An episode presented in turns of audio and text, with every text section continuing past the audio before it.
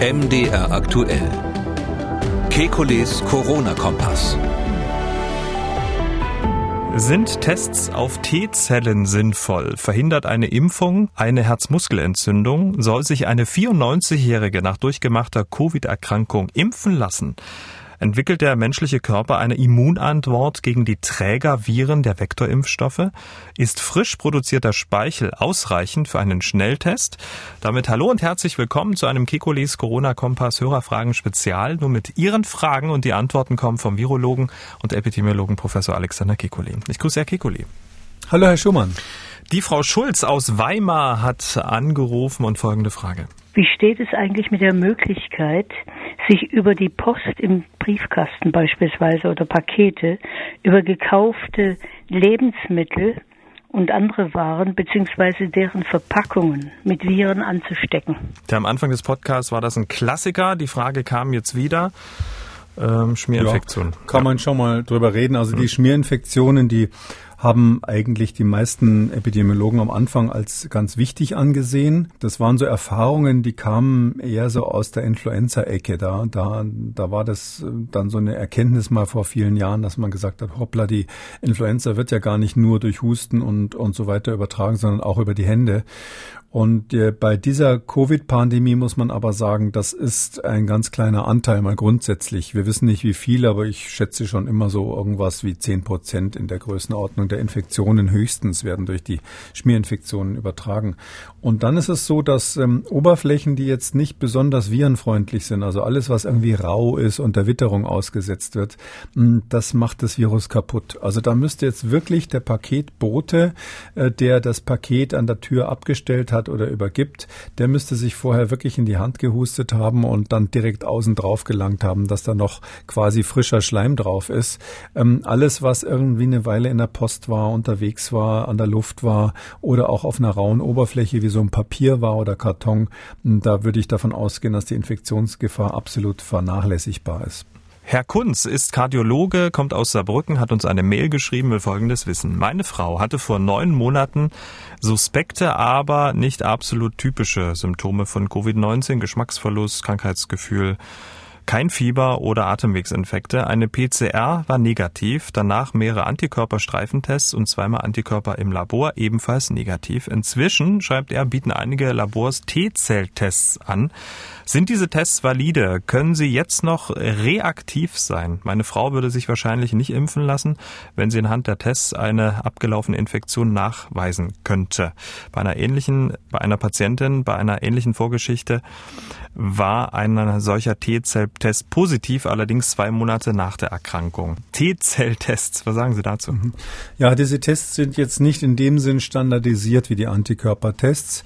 Und da ähm, gibt wenn man das nochmal rekapitulieren darf, äh, verschiedene Sorten. Also das eine ist, wir haben ja diese Lymphozyten, die, ein Teil der weißen Blutkörperchen, ähm, die helfen bei der Produktion von Antikörpern. Das sind diese B-Lymphozyten.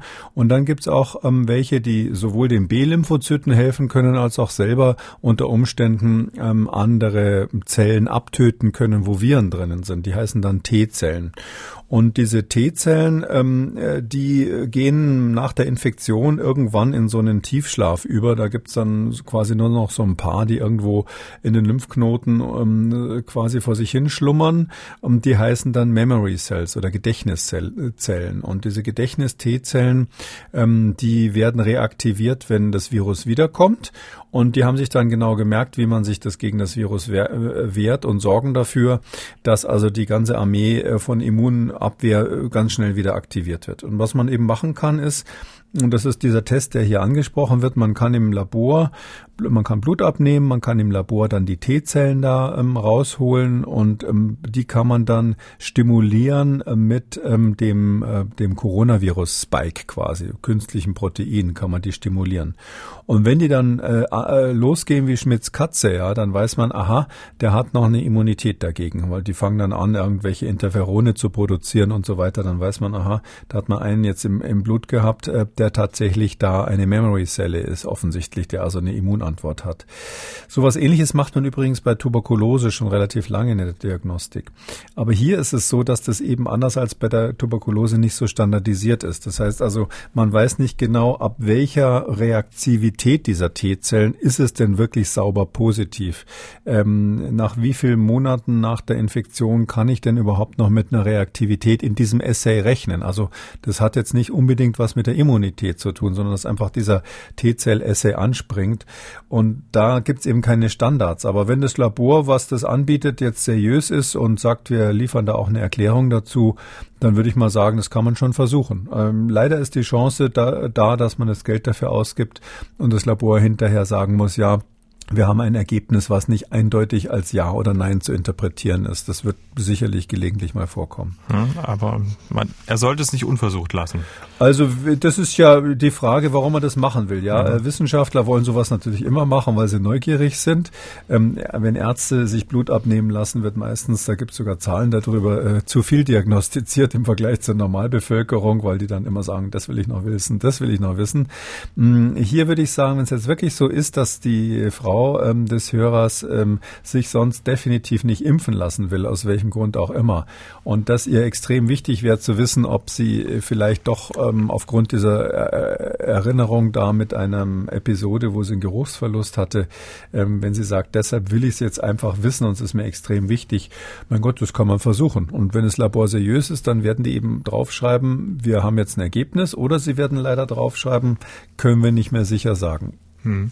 Was kostet sowas? Wissen Sie das? Das weiß ich nicht, aber ich bin hm. sicher, dass das nicht ganz billig ist, weil das ein Spezialtest ist, hm. ähm, der eben noch nicht standardisiert ist. Das ist ein Test, also mehr als 50 Euro wird es auf jeden Fall kosten. Hm. Okay, dann hat ein Herr angerufen, ähm, war auf unserem Anrufbeantworter ein bisschen schwer zu verstehen, deswegen würde ich ähm, seine Frage so formulieren. Er hat eine 94-jährige Bekannte, ähm, die hat Covid-19-Erkrankung auch ähm, gut überstanden, alles prima. Und jetzt fragt sie sich, ob sie sich impfen lassen soll. Was kann denn dieser Herr seiner Bekannten da empfehlen? Also grundsätzlich ist es so, wenn es sicher ist, dass sie Covid überstanden hat, also ehrlich gesagt, ich würde mich mit 94 nicht obendrein noch impfen lassen. Die Impfungen haben ähm, neben, sogenannte Nebenwirkungen. Ich nenne das eigentlich immer ungern Nebenwirkungen, weil es ja die Impfreaktion ist. Das ist ja eigentlich der gewünschte Effekt, dass man dann äh, Schwellung, Rötung, Schmerzen an der Einstichstelle plus, äh, wie wir sagen, systemische Effekte, Allgemeineffekte wie Fieber und manche haben dann Schüttelfrost oder schlafen schlecht oder sowas. Ach, das würde ich mir, wenn ich die Infektion schon hinter mir habe, glaube ich, nicht antun, weil äh, überhaupt nicht gesagt ist, dass das irgendeinen zusätzlichen Schutz bringt. Hm, zumal mit den jetzt, jetzt verfügbaren Impfstoffen, weil es ist ja so, ähm, wir müssen leider davon ausgehen, das ist, ist, ist meine Prognose, dass wir im Laufe des Jahres noch die Impfstoffe anpassen müssen, in dem Sinn, dass wir umschalten müssen auf Impfstoffe, die auch die neuen Varianten abdecken. Und ähm, äh, da würde ich dann lieber abwarten, bis die verfügbar sind und mich dann impfen lassen. Dieser Herr hat eine ganz konkrete Frage zur Impfung, speziell auf ein Leiden nach ähm, einer Infektion. Können dies die Impfstoffe auch eine Erkrankung verhindern, wie zum Beispiel eine Herzmuskelentzündung, also nicht nur eine Erkrankung der Lunge, sondern auch eine Erkrankung am Herzen durch Corona oder Long-Covid. Kann es verhindert werden durch eine Impfung? Besten Dank und viele Grüße. Ja, viele Grüße zurück. Wichtiges Thema Herzmuskelentzündung nach einer ähm, Corona-Infektion. Ja. Also die Antwort gleich vorneweg, ja, das können Sie verhindern. Aber es ist tatsächlich ein interessantes Thema. Da sind in, im Moment viele Arbeitsgruppen auf der Welt dabei, das zu erforschen, weil wir nicht genau verstehen, wie diese Herzmuskelentzündung, die gar nicht so selten ist, wie die tatsächlich zustande kommt. Ähm, es gibt ja Herzmuskelentzündungen, die durch Viren direkt ausgelöst werden. Das heißt, das Virus befällt die Muskelzelle im Herz und macht, macht dann die Krankheit. Und es gibt aber auch Herzmuskelentzündungen, die indirekt übers Immunsystem sozusagen funktionieren. Ähm, also hier wissen wir es noch nicht genau, aber klar ist, in dem Fall, wenn man das Virus nicht hat, dann kriegt man auch, oder wenn man, wenn man die Infektion nicht schwer hat, dann kriegt man auch die Herzmuskelentzündung nicht. Ähm, das wäre, würde zumindest allem widersprechen, was wir bis jetzt äh, gesehen haben. Das wäre eine echte Überraschung, wenn das möglich wäre. Deshalb würde ich sagen, sagen, ja, die Impfung verhindert es tatsächlich. Vielleicht kann man noch Folgendes sagen, diese nach, nach US-Daten, die jetzt die Amerikaner machen ja immer ähm, gleich so etwas, etwas detailliertere Studien im großen Stil. Da sieht es jetzt wirklich so aus, als wäre das gar nicht so selten, ähm, weil der Anrufer da auch Long-Covid angesprochen hat, dass Menschen nach dieser äh, Covid-Infektion, auch wenn die eigentliche Infektion sozusagen harmlos verlaufen ist, da gibt es ja viele jüngere Leute, die haben die so gar nicht so schwer empfunden. Und wenn man dann ganz genau nachschaut mit kardiologischen Methoden, dann sieht man so ein bisschen, was hat das Herz schon abgekriegt. Das ähm, gibt sich dann aber im Lauf der Zeit wieder. Das ist jetzt nicht so, dass das bleibt, aber ich würde mal sagen, da kann es dann von Vorteil sein, sage ich mal, zum Beispiel sich äh, zwei Monate lang jetzt körperlich nicht zu überanstrengen, nicht anstrengend zum Tauchen zu gehen oder auf den Berg zu klettern oder ähnliches. Ähm, und das stellt man nur fest, wenn man eben das Herz ähm, entweder ähm, im Ultraschall untersucht oder was es auch gibt, ist, sind so bestimmte Marker, die man im Blut feststellen kann, die darauf hindeuten, bestimmte Bluttests. Mhm. Und da kann ich schon empfehlen, wenn jemand nach so einer Covid-Infektion irgendwie das Gefühl hat, Mensch, ich werde einfach nicht fit und wenn ich die Treppe raufgehe, dann muss ich so komisch schnaufen und äh, mein Herzschlag geht dann hoch, was ich doch sonst nie hatte, dann sollte man schon nochmal zum Internisten gehen und das überprüfen lassen, dass man das nicht übersieht, wenn da das Herz quasi noch ein bisschen länger braucht, bis es wieder gesund wird. Wirklich nur bei diesen Symptomen oder dann auch ähm, lieber mal auf Nummer sicher gehen, weil so eine so, so eine Haben Sie einen Privatpatienten oder einen Kassenpatienten?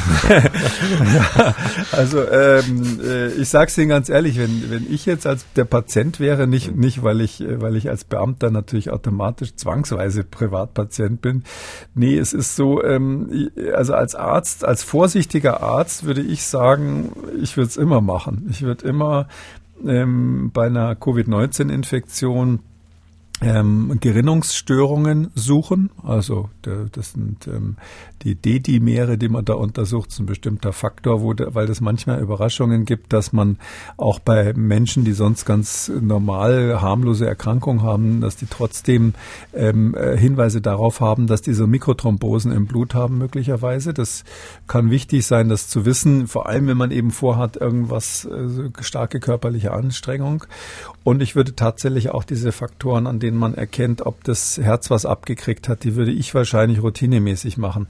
Obwohl ich hier ähm, vorsichtig sein muss, wenn Sie mich jetzt nicht gefragt hätten. Ich äh, kann mir vorstellen, jetzt kommen die bösen Briefe von den Krankenkassen, die sagen, ja, äh, so eine, so eine Luxusuntersuchung ähm, äh, jetzt bei jedem zu machen, würde natürlich auch in die Kosten gehen, muss man ganz ehrlich sagen. Also deshalb habe ich jetzt gesagt, wenn Sie Symptome haben. Also en entweder wenn Sie Symptome haben oder tendenziell dazu neigen, hypochondrisch zu sein, was alle Ärzte sind. Und äh, dann, dann würde ich empfehlen, das zu machen. Und wenn Sie sagen, ach nee, so genau will ich das gar nicht wissen, dann machen sie es nicht. Ja gut, ähm, natürlich, klar, aber mal Spaß beiseite, sowas kann ja auch mal äh, tödlich enden. Und äh, so eine Herzmuskelentzündung ähm, kann man ja auch mal nicht merken. Ne? Ähm, Gerade wenn man ja, so als junger das ist Mensch. Richtig. Also ne? ja, das ist das ist so. Also wenn Sie jetzt, das ist aber einfach so selten, ja, das muss mhm. man einfach sagen. Unser Gesundheitssystem, das führt jetzt weiter, aber unser Gesundheitssystem ist einfach ökonomisiert unterm Strich. Es gibt ja bestimmte Untersuchungen, zum Beispiel, was weiß ich, während der Schwangerschaft. Mit denen würde man ähm, Schädigungen des Embryos, des Fötus feststellen, die nur 1 zu 1000 oder seltener vorkommen. Die werden nicht gemacht, weil die Krankenkasse sagt, nö, bezahlen wir nicht. Und dann wird das eben nicht gemacht, außer sie sagen dem Arzt speziell, er soll das machen und unter Umständen kostet es dann extra Geld. In so einem Gesundheitssystem leben wir jetzt. Sie ahnen schon, so toll finde ich das auch nicht, aber vor dem Hintergrund ist es einfach so, dass man nicht sagen kann, bloß weil 1 zu 2000 oder so dann vielleicht mal eine Herzmuskelentzündung übersehen wird, machen wir jetzt bei jedem irgendeinen so Blutmarker und vielleicht auch noch einen Herzultraschall.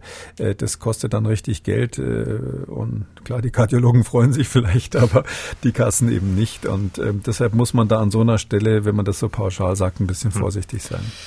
Gut, ähm, Frau Marquardt hat gemailt, mein Arbeitgeber stellt der Belegschaft einmal wöchentlich einen Corona-Antigen-Schnelltest für zu Hause zur Verfügung.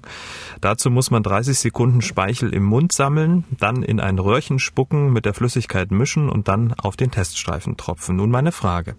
Bislang war meines Wissens äh, es ja so, dass man, um ausreichend Virus aufzusammeln, tief in den Rachen oder Nase muss. Wie kann es sein, dass frisch produzierter Speichel ausreichend für einen Schnelltest ist? Ist. Viele Grüße aus Hameln, Frau Marquardt. Ja, das kommt ein bisschen auf denjenigen an. Also es gibt ja Leute, die produzieren sehr viel Speichel, das ist individuell unterschiedlich und andere, ähm, die ähm, äh, bei denen ist das weniger, nimmt natürlich im Alter auch deutlich ab. Na, die Idee ist, dass sich das letztlich ähm, ausgleicht. Also die ganze Schleimhaut im Mundrachenraum ist ja im Idealfall durch einen mehr oder minder durchgehenden Flüssigkeitsfilm überzogen ähm, durchgehend feucht, leider nicht bei allen und immer, aber sollte eigentlich so sein. Und wenn Sie dann irgendwo ähm, so ein paar Zellen haben, die da munter Viren produzieren, dann diffundieren diese Viren natürlich durch diese Feuchtigkeitsschicht. Und wenn Sie dann vorne aus dem Mundraum ähm, Speichel rausholen, dann ist es im Idealfall so, dass da ähm, Viren drin sind. Ich glaube, das Wichtigste ist, dass man vorher eben nichts essen sollte. Ich hoffe, das steht da in der Gebrauchsanweisung drin und nicht den Mund irgendwie spülen. Also nichts trinken, Zähne putzen und so weiter, weil damit können Sie vorübergehend die Viruskonzentration deutlich äh, verringern. Das ist auch der Unterschied zwischen diesem Ab Abstrichverfahren, nicht? Also man kann ja durch die Nase im oberen Rachen ähm, die, eine Probe nehmen. Das gilt als am sichersten, hauptsächlich deshalb, weil da hinten kann man nicht spülen. Selbst wenn Sie was essen, äh, geht die Speise nicht da, äh, da oben in den oberen Rachen rauf. Da kommt man eben nur durch die Nase rein. Und äh, man kann aber auch einen Abstrich ganz normal durch den Mund machen. Das wäre eigentlich genauso gut, äh, wenn man, äh, wenn man die Leute, ich sag jetzt mal eine Stunde vorher nichts essen und trinken lassen würde, weil dann eben genug im Speichel verteilt ist. Und das Gleiche gilt für diesen Spucktest oder auch für den Gurgeltest, wie die Österreicher das machen. Da ist eben immer eine wichtige Zusatzempfehlung, dass man vorher, ich weiß jetzt nicht, was da im Beipackzettel steht, aber ich würde mal sagen, eine halbe Stunde sollte man nichts essen und nichts trinken, vorher keine Zähne putzen, nichts gurgeln, damit eben das Virus Zeit hat, sich durch Diffusion in dieser Flüssigkeitsschicht, die im ganzen Mund-Rachenraum ist, äh, zu verteilen. Herr Meier hat uns gemailt. Ich bin 35 Jahre alt, habe keine Vorerkrankung, aber eine schwangere Frau. Dadurch bin ich in der Gruppe 2 zugehörig und habe dementsprechend auch ein Impfangebot mit AstraZeneca erhalten. Können Sie mir einen Grund nennen, dieses aufgrund der aktuellen Datenlage anzunehmen, ähm, anstatt auf BioNTech äh, Pfizer zu warten? Hm. Ja, je schneller, desto besser. Die Datenlage ist nicht das Thema, sondern die Infektionslage. Ja, wir haben jetzt in Deutschland ähm, eine Situation, wo wir in so einer Patt-Lage sind, bei 60 Inzidenz um die 60 und ähm, das kann wieder hochgehen. Ja, je nachdem, welche Maßnahmen da als nächstes beschlossen werden, äh, kann das wieder hochgehen. Nicht wegen der Mutanten aus meiner Sicht, sondern weil man halt jetzt über Öffnungen nachdenkt und man kann sich aber auch mit der Inzidenz von 60 prima infizieren. Also da, da das geht nicht nur, wenn 400 ähm, quasi im Ort ist und deshalb ähm, würde ich sagen, gerade wenn jetzt die Frau schwanger ist, äh, würde ich empfehlen, gleich impfen lassen, selbstverständlich. Und der AstraZeneca-Impfstoff, ähm, äh, der steht jetzt zur Verfügung. Wenn der jetzt da ist, würde ich den nehmen. Wenn jemand sagt, ich muss unbedingt Pfizer sein, das spricht ja nichts dagegen, sich zweimal impfen zu lassen, dann später. Ähm, ich würde ja da sowieso davon ausgehen, dass wir äh, irgendwann in der, im, im letzten Quartal vielleicht äh, dann anfangen müssen, mit äh, neuen Impfstoffen zu arbeiten. Und da werden es mit Sicherheit die RNA-Impfstoffe sein, die die ersten sind, die zur Verfügung stehen in einer modifizierten Form.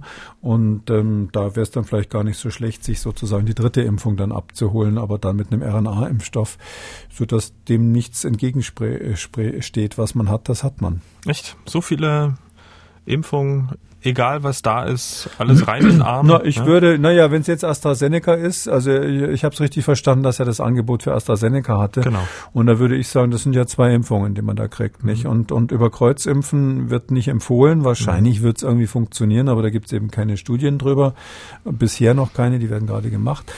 Aber es ist so, dass man dann eben zweimal Astra bekommen würde Oh, jetzt im Abstand von drei bis vier Wochen. Und dann ähm, ist es so, dass man natürlich sich im Herbst nochmal anstellen kann, falls, falls BioNTech Pfizer bis dahin ähm, einen modifizierten Impfstoff äh, rausbringt, der ähm, tatsächlich dann äh, ein paar von den Varianten noch mit abdeckt. Das wird ja gerade untersucht. Also die Impfstoffhersteller sind da ganz massiv dabei, ähm, eben jetzt im Moment gegen die südafrikanische und die südamerikanische Variante ähm, ihren, ihre Impfstoffe anzupassen und das auszuprobieren ausprobieren.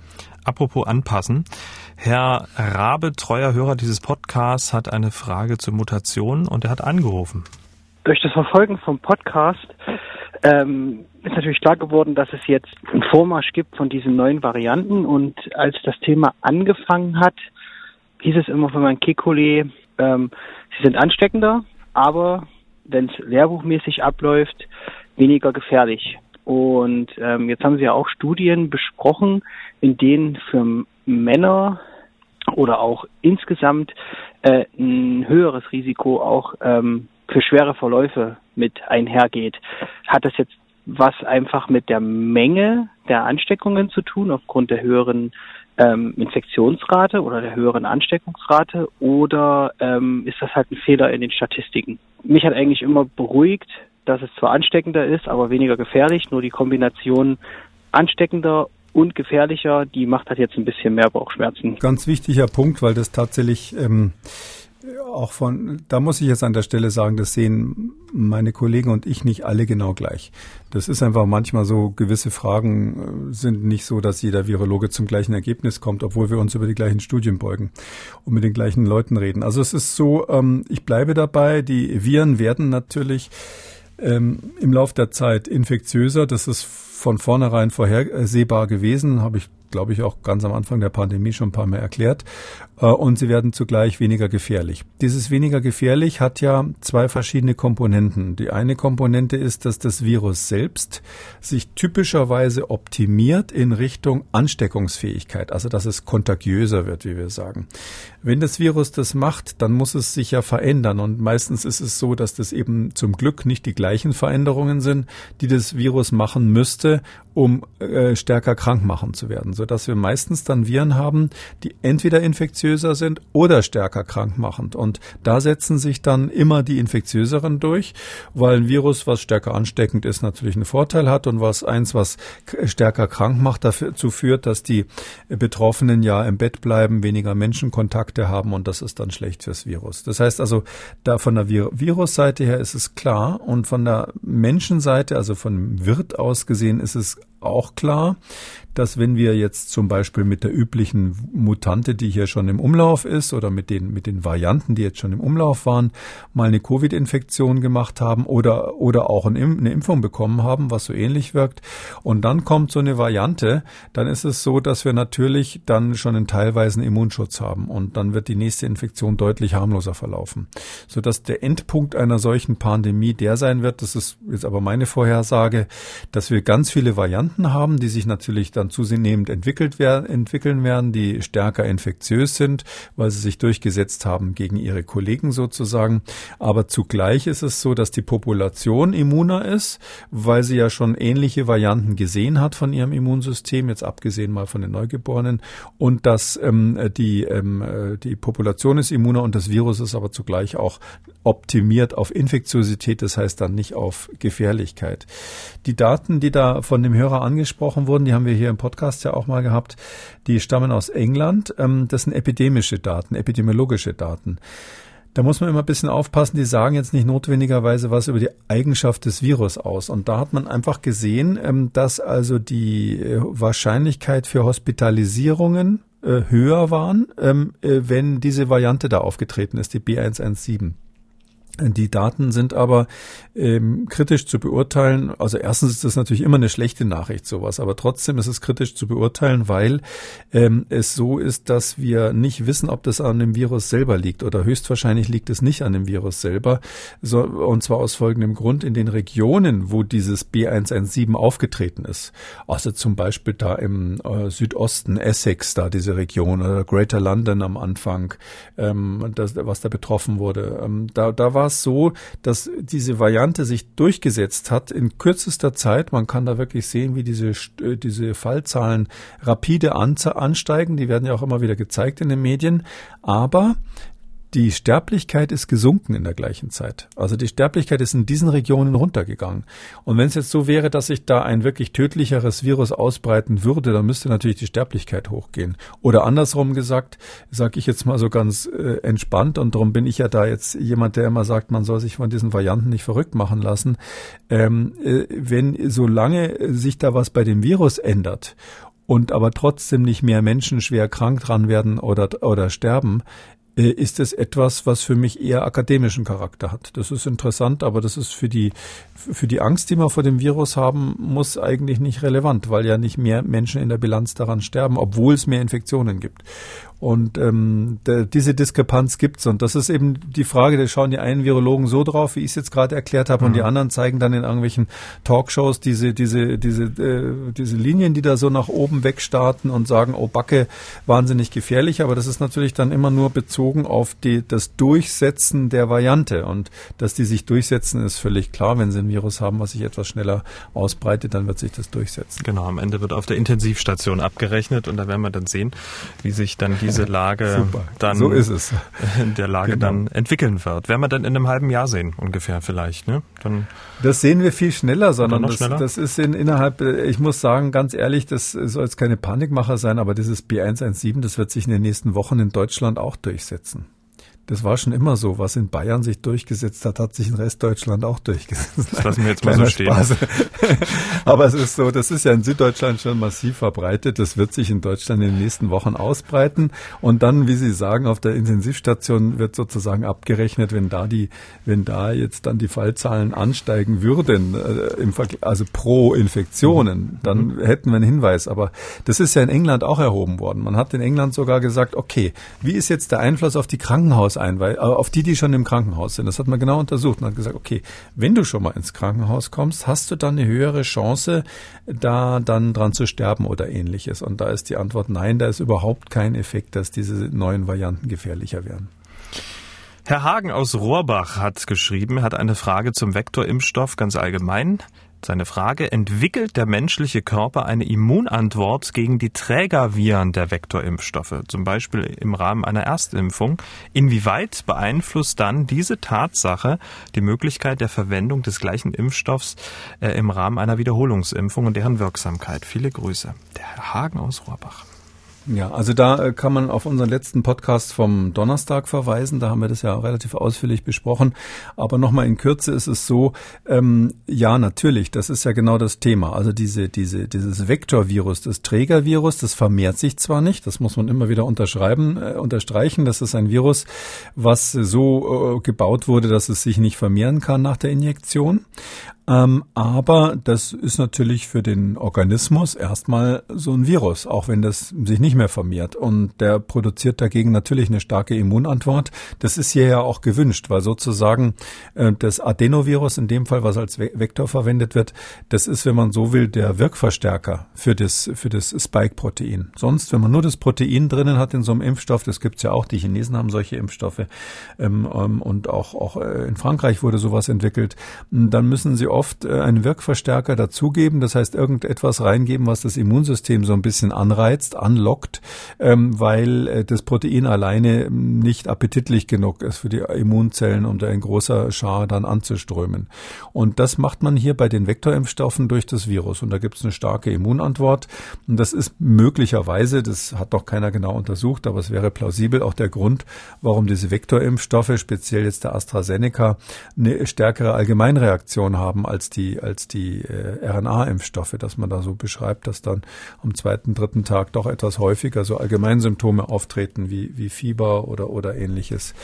Könnte Erklärung sein, dass es eben eine Immunreaktion auch gegen den Vektor gibt. Und ja, das ist ein Riesenproblem bei der zweiten Impfung, weil ähm, drum hat man ja ein Schimpansenvirus genommen, haben die Oxford-Leute ein Schimpansenvirus genommen, weil sie gesagt haben, äh, da ist die Wahrscheinlichkeit hoch, vielleicht außer bei Tierpflegern im Zoo oder so, äh, dass keiner der Antikörper dagegen im Blut hat, schon vorher, weil sonst wirkt das natürlich nicht, weil die Antikörper würden den Vektor wegfangen. Und das Gleiche gilt dann bei der Zweitimpfung. Ähm, vielleicht erinnern Sie sich, äh, erinnern sich einige noch daran, dass es ja so war, dass dieser AstraZeneca-Impfstoff dieses merkwürdige Phänomen hatte.